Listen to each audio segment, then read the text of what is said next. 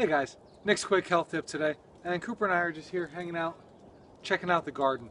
Uh, it's Food Friday, and the reason I'm talking about the garden is, hey, you can't really see mine. Maybe over here a little bit against the edge of the house you can, but what I want to talk about is change with the seasons. So we don't necessarily grow a lot of food here during the wintertime for ourselves. Uh, maybe something I'd like to look into with a greenhouse or something, but right now, no.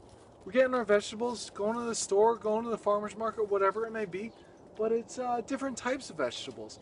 Uh, right now, hey, probably eating a lot more root vegetables. Like, I love winter squash, I've shared with that before. But there are other ones, I mean, you get radishes, carrots, parsnips, so on and so forth. Uh, even some winter greens. There are darker greens that do well in the colder climates. So, Food Friday this week, since, hey, it is snow covered, I want to get out and share that with you guys. That your food is going to change with the seasons.